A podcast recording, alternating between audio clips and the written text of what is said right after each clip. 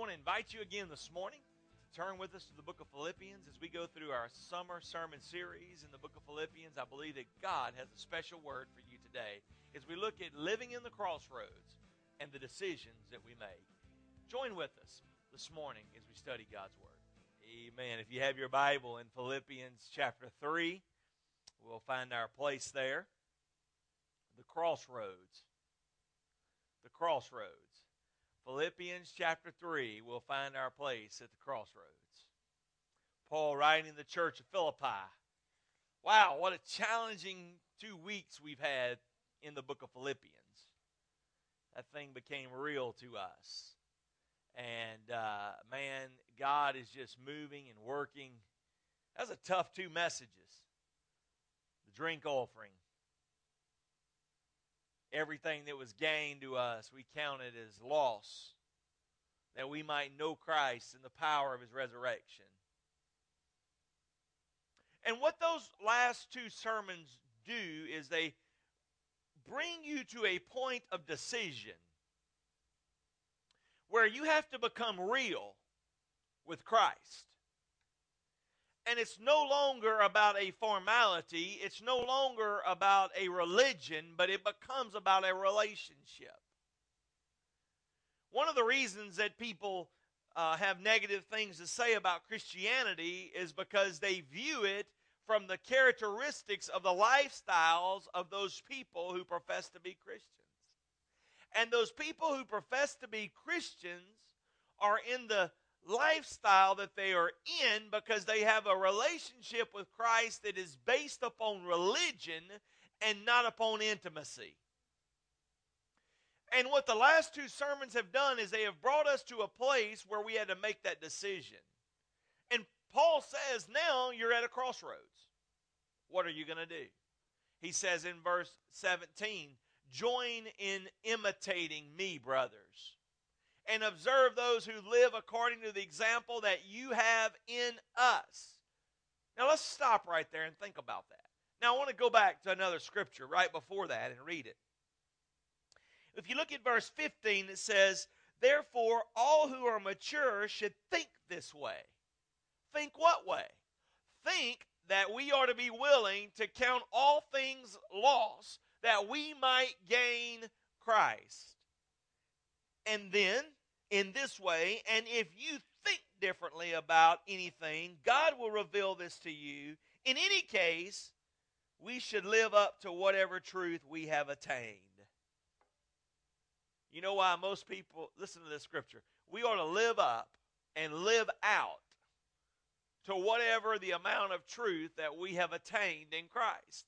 One reason that we have such shallow believers and such shallow churches is because they haven't attained very much. They can't live out what they don't have. You cannot give what you don't have. If you want to be a blessing, you have to what? Be blessed. If you're not blessed, then you cannot bless other people because you have no reservoir from which to draw the blessing out of to bestow it upon somebody else. Now, as we move forward, we go forward in verse 17, and he says, now, just imitate me. Just imitate me, brothers. Can I ask you a question? If somebody imitated you, how close would their walk with Christ be? Paul says right here, imitate me, and you'll be all right. Because I know that I am walking with Christ. And if you'll follow my example, if you'll live out my example, then you will be walking with Christ. And then he moves on and says, observe those who live according to the example that you have in us. In us. One of the reasons a lot of people struggle with living out the example, living out the Christian life, is because they are living out the example that they find in other people. Well, if Sister Susie does it and she does these things, then I ought to be able to do it. If they commit this, if they live this way, if they live on the fence and they're in the world 1 minute, in the church the next minute, and they're back and forth, right and left, up and down, in and out, then I ought to be able to do it. And so have you ever noticed why they have these disclosures at the beginning of some TV programming? And it says, these are basically paid professionals. Do not try this at home. Because if you try it at home, you're going to get hurt. And it's their disclosure. And I believe many Christians are to live their life with a disclosure.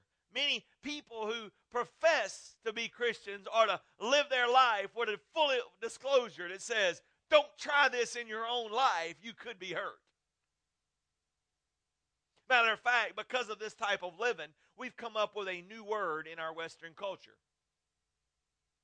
You have Christians and you have born-again Christians. The second used to infer the first. But no longer can you just say the first, because people call themselves a Christian because they live in America. They call themselves a Christian because they went to church as a child. They attended every VBS during the summer, and their grandma still goes to church. And they are riding the coattail of their grandmother's religion, and therefore they say, I'm a Christian, but yet their lifestyle is something completely opposite. But I believe that my philosophy is that we ought to not call ourselves a Christian until somebody else first does. Do you realize that to be called a Christian originally was an insult? It was to say, you're a little Jesus. So if we're not living out as little Jesuses, then we ought to not call ourselves a Christian. You know, I don't have a fish on my car. I don't have anything that resembles Christianity on my car. Because sometimes I don't really drive like a Christian should be driving. I struggle. I may cut somebody off, not intentionally, but, you know, I just ADD kick in and I'm enjoying the scenery all around and I cut somebody. I don't want anybody to say, well, man, that's how a Christian drives. I'm just being honest here. It's kind of like the lady, this lady was at a red light and she was... The person in front of her wasn't going when it turned green. She was blowing the horn and hanging out the window and cussing and all this stuff. And, man, the police officer was behind her, and he saw it. He turned his lights on, pulled her over. And she said, officer, I don't know why you pulled me over. I didn't do anything wrong. And he said, well, I'm pulling you over because you stole that car. And he said, no, what do you mean I stole it? This is my car. No, it's not.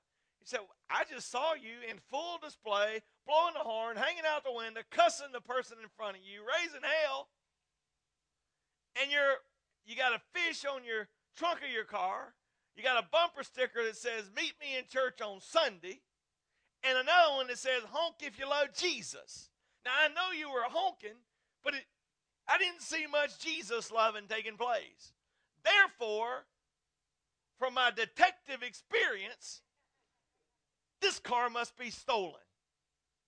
You picking up what I'm putting down? Our lives must mimic that of Christ. But he goes on and says, for I've often told you, and now I say it again with tears, that many live as enemies of the cross of Christ. Verse 19. Their end is destruction. Their God is their stomach. Their glory is their flesh, their shame. Daniel talked about in the last days, there'd be, I preached a sermon on this one time. It's called No More Red Face. And it's because it talks about their skirts would be lifted and they would not be embarrassed. Have you watched TV lately? Have you watched reality TV? Their glory is their shame. People glory in shame today. They glory in shame. Matter of fact, there's a bunch of controversy this week with the Rolling Stones magazine. They're saying that they are glorifying the Boston bomber, making him look out like a rock star. And we have shame and we glory in it. And they go on and say they are focused on earthly things. Now, look at the next verse right here. It's very interesting. But our citizenship, Church of Philippi, is in heaven, from which we also eagerly await for the Savior, the Lord Jesus Christ. He will then transform the body of our humble condition Because you remember all of chapter 3 was about humility, drink offering, counting all things as loss that you may gain Christ. The condition and the likeness of his glorious body by the power that enables him to subject everything to himself, to bring everything under subjection. So then, chapter 4, verse 1, in this way, my dearly loved brothers, my crown and my joy stand firm in the Lord, dear friends. Don't give up. You're at a crossroads. Man, as we have looked at the book of Philippians and we have dealt with the book of Philippians, there's been some challenging sermons in there. There's been challenging sermons not only to live, they've been hard to preach. But they bring us to that crossroads where we say, what must I do? Which way must I follow? Do you know every day, there's those crossroads that you can look back on in your life, and they were big crossroads. They were crossroads that led you to a different city, a different state, a different job. But do you know every day you're at a crossroads?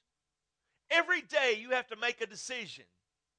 Every day we have to make a decision when we're faced with someone who gets on our nerves on how we will respond. Every day we have to make a decision on this day. Will I be the man of God? Will I be the woman of God in my home that God's called me to be? Will I lead my children in private worship? Will I lead my children in private prayer? Will I lead my children in private Bible study? Will I lead my spouse in the right way? Will I be the woman that God has called me to be? Will I be the man that God has called me to be? Every day we have to make those decisions. You can make a decision today, and the next day you got to get up and make that decision all over again. You say, well, I made a decision a long time ago that I'm going to be a Christian. Well, you may have, but I'm going to tell you today, it's a new decision. That's why Paul said in one of his epistles, I die every day. Because every day it's a new decision whether I will decide to live out the spiritual life or the physical life. Because the flesh warreth against the spirit is what he wrote to the church of Galatians. And as we look at this, we move forward, and there's three things I want you to write down about the crossroads. At the crossroads, you have to make a decision. And the decision is this: who will you follow? Which pathway will you go down? When you make a decision to turn right, left, or an intersection, you are making a decision to go down a road that someone else has already built. You're making a decision to follow a pathway that someone else has already traveled down. Oh, sure, there was originally those pioneers. They were the ones who set out, the Lewis and Clarks, the people who built the superhighway through Alaska. They didn't have any better sense, but in the middle of Alaska, just got on dozers and excavation equipment and just took off. Yes, those people were not following anybody, but they were leading a pathway for others to follow. There were those pioneers who weren't content to stay on the eastern shoreboard of the United States or the North America continent, but they were willing to strike out in wagons and on horses and begin to explore the other territory. If it was left up to a lot of people, we'd all live in the east. Thank God for some pioneers, amen. We found that the best was still yet to come. And as we think about this, we begin to connect. Who will you follow? And you got to make a decision at the crossroads. Will I follow those who have used to walk with Christ? Will I follow those who have chameleon Christianity? Will I follow those who live their life in whatever way is conducive for the moment, for the season, for the hour, for the crisis, for the problem, for the joy? Will I live with those who live? Will I follow the example of those who live for God when it's right, who live for God when it's easy, who live for God when it's tough? Will I follow those who have a heart for God, who lead their family in worship, who lead their family to seek the way of God? Or will I follow those who live the life that's convenient at the moment? The problem is for those people who have what I call convenient Christianity. Their faith always fizzles before the finish. And that's who Paul is writing to right here in this passage of Scripture. He's writing about them. He's saying, listen, I am telling you right now, Church of Philippi, there are those with tears in my eyes that I tell you they used to walk with Christ, but they no longer do. I'm telling you that after 16 years of being a pastor, my heart breaks for people who once loved God, who once served God, who once was in the worship team, who once taught children's church, who once drove church vans, who was once part of the prayer team, who once prayed, who once fasted, who once preached, who were once worship leaders. But I tell you today that if you didn't know where they once were to look at their life, you would never know that they were ever a Christian. You say, did they get saved and they lost it? You can't lose something if you've never had it. We got a lot of people that check the box, that prayed a prayer, that went in the waters of baptism, that went through new believers classes, but they never signed over their death certificate to say that I die to myself. If you never fill out your death certificate, then you can never have a certificate of birth in Christ Jesus unless you die. I'm telling you, you don't call the coroner to pronounce your death. You don't call the pastor to pronounce your death. You call yourself and you say, Lord Jesus, on this day, at this hour, I die to myself that I might live to you. The Bible says in Galatians 2:20, for I have been crucified with Christ, which means I died, yet I live. You can never receive a certificate of live birth as a born-again believer unless you personally fill out your own death certificate. We have a lot of people who have tried to short-circuit that. They tried to bypass it, and their faith always fizzles before the finish. Listen, I don't care. I mean, people beat up on the Baptists and they say, man, they got this once saved, always saved doctrine, and it's go down, you know, punch your card, get your church membership, and go live like hell. I tell you that there's preachers that preach that, and that's heresy. I'm telling you that when you get born again and you are blood-bought, I'm telling you the Holy Spirit of God cleans out the inner part of your life, and you can't live the way you want to. If you can sin and get away with it and never be convicted, it's the best evidence that you have never filled out your death certificate. And today I want you to understand something, my brothers and sisters. Many people, I tell you, have going down this pathway. They have followed down this pathway. They are leading down this life. And Paul says, with tears in my eyes, I tell you that those who once thought they were being beneficial for the cross now find themselves as enemies of the cross. I want you to know today that if you are sitting at home and you are watching this on television and you don't go to church anymore because of the people in the church, understand something. It's not about the people in the church, but it's about the people in the body. It's not about those who profess one thing and live something else. Don't follow a false prophet. Don't follow a false example, but I want you to follow Jesus Christ, the King of Kings and the Lord of Lords. Who will you follow? I'm going to tell you today, I know people that walked away from it, but they came running back because the Holy Spirit of God reeled them back in, convicted them. The Bible says in the book of 1 John, this is how you know that you know Him, that the love of God resides in you. This is how you know Him, that you keep His commandments. There's those, you can follow those who are Christian in name only. Or you can follow those who are Christian in their action only. Find somebody who's a sold-out believer. He won't have to tell you that he's a Christian. You'll know that he's one. And that's what Paul's saying. Guys, that's where I am, and you just follow me as I follow Christ. And I'll lead you in the pathway that you need to walk down. I'm telling you today that what we need in Alexandria, Louisiana, what you need at home, what you need in your life, what you need in your workplace is a godly biblical role model, a godly biblical mentor who will mentor you and lead you in the pathway of faith, who will answer the hard questions, who will love you enough to tell you when you're wrong and love you enough to say that's not the direction that you need to go down. If you don't have those kind of people in your life, find you some. Find you some. Because they will watch for your soul. They'll watch for your family. There'll be a watchman on the wall. Paul says you can imitate me or you can imitate those other people who once walked with Christ. But I tell you today, they're enemies of the cross. What Paul was saying is, not all of them are out on Bourbon Street. Some of them are still in the church. Did you know you can go to church every Sunday and not walk with Christ?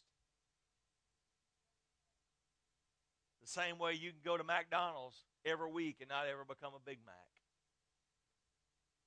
Going somewhere doesn't transform you. The decision transforms you. Some people watch them on TV every week. They're enemies of the cross.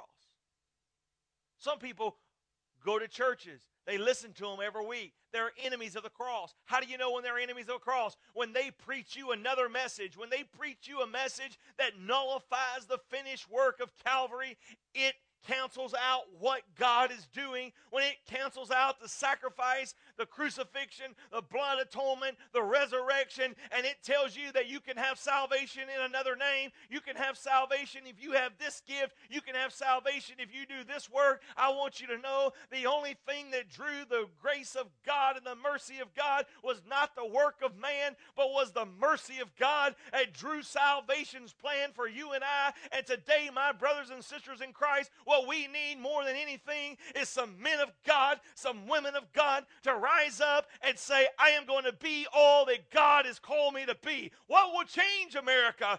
You becoming what God has called you to be. What will change your home? You being what God has called you to be. Doesn't mean if you walk right and spit white that you're never going to have an adversity. It doesn't mean your spouse may not ever leave you. It doesn't mean that you may not have difficult times in your life. But what it does mean is that when you walk down through the valley of the shadow of death, when you walk into the valley of the shadow of despair, I want you to know that your God is with you. He is your shepherd. And if the Lord is your shepherd, there is nothing that you shall want, because He will pick out a green pasture for you to lay down and find rest for your soul. He will lead you by some still waters. And today, my brothers and sisters in Christ, I want you to know that God has a plan for your life. He has a destiny for your life. He has a purpose for your life. And it is unthinkable what God wants to do. Sometimes God has to strip things away from us. Sometimes God has to kick us out to bring us in. I was thinking about that scripture. I think it's in Deuteronomy 32, where it talks about, is the eagle makes her nest, puts thistles and things in her nest. Why would she do that? So that one day, that eagle would have to leave the nest. If the eagle never left the nest, it would never learn to fly. And so one day, that eagle intentionally places thistles and thorns in that nest so that that little baby eagle can't snuggle in and watch TV and play Xbox when he's 30 years old. But the baby eagle has to get out of the nest. And that baby eagle gets on the edge of the nest, and it's on the edge of the nest because it can't sit in the nest. And when it gets on the edge of the nest, the mother eagle nudges it. And this baby eagle is just falling from a very high altitude, because eagles' nests are really, really high. And all of a sudden, this baby eagle is just flopping and flailing and going down, and that mother eagle is just soaring over that baby eagle at any moment, ready to swoop down underneath that baby eagle and bring it back to safety right before it hits bottom. But somewhere between leaving the nest and earth, somewhere with all that flailing and flopping, somewhere that baby eagle learns how to fly. And then it begins to learn how to soar and almost float gracefully. But that eagle would never learn that unless God said, I'm going to kick you out and transform you so that your life can take on a whole new meaning. Today, God is trying to transform some of your lives. Which pathway will you go down? Which crossroads will you follow? As we've gone through this sermon this morning, I'm sure many of you may find yourself at that crossroads. If there is anything that we can do at Family of Grace, please give us the honor of being able to help you. Give us the honor of being able to help invest in your life. If you have given up on church but not on God, I want to encourage you to renew your relationship with Him. Would you allow us to share our heart, hear our vision? Come partner with us so that we can make a difference and bring hope to our city in many hopeless situations. Thank you, and I hope the Lord bless you.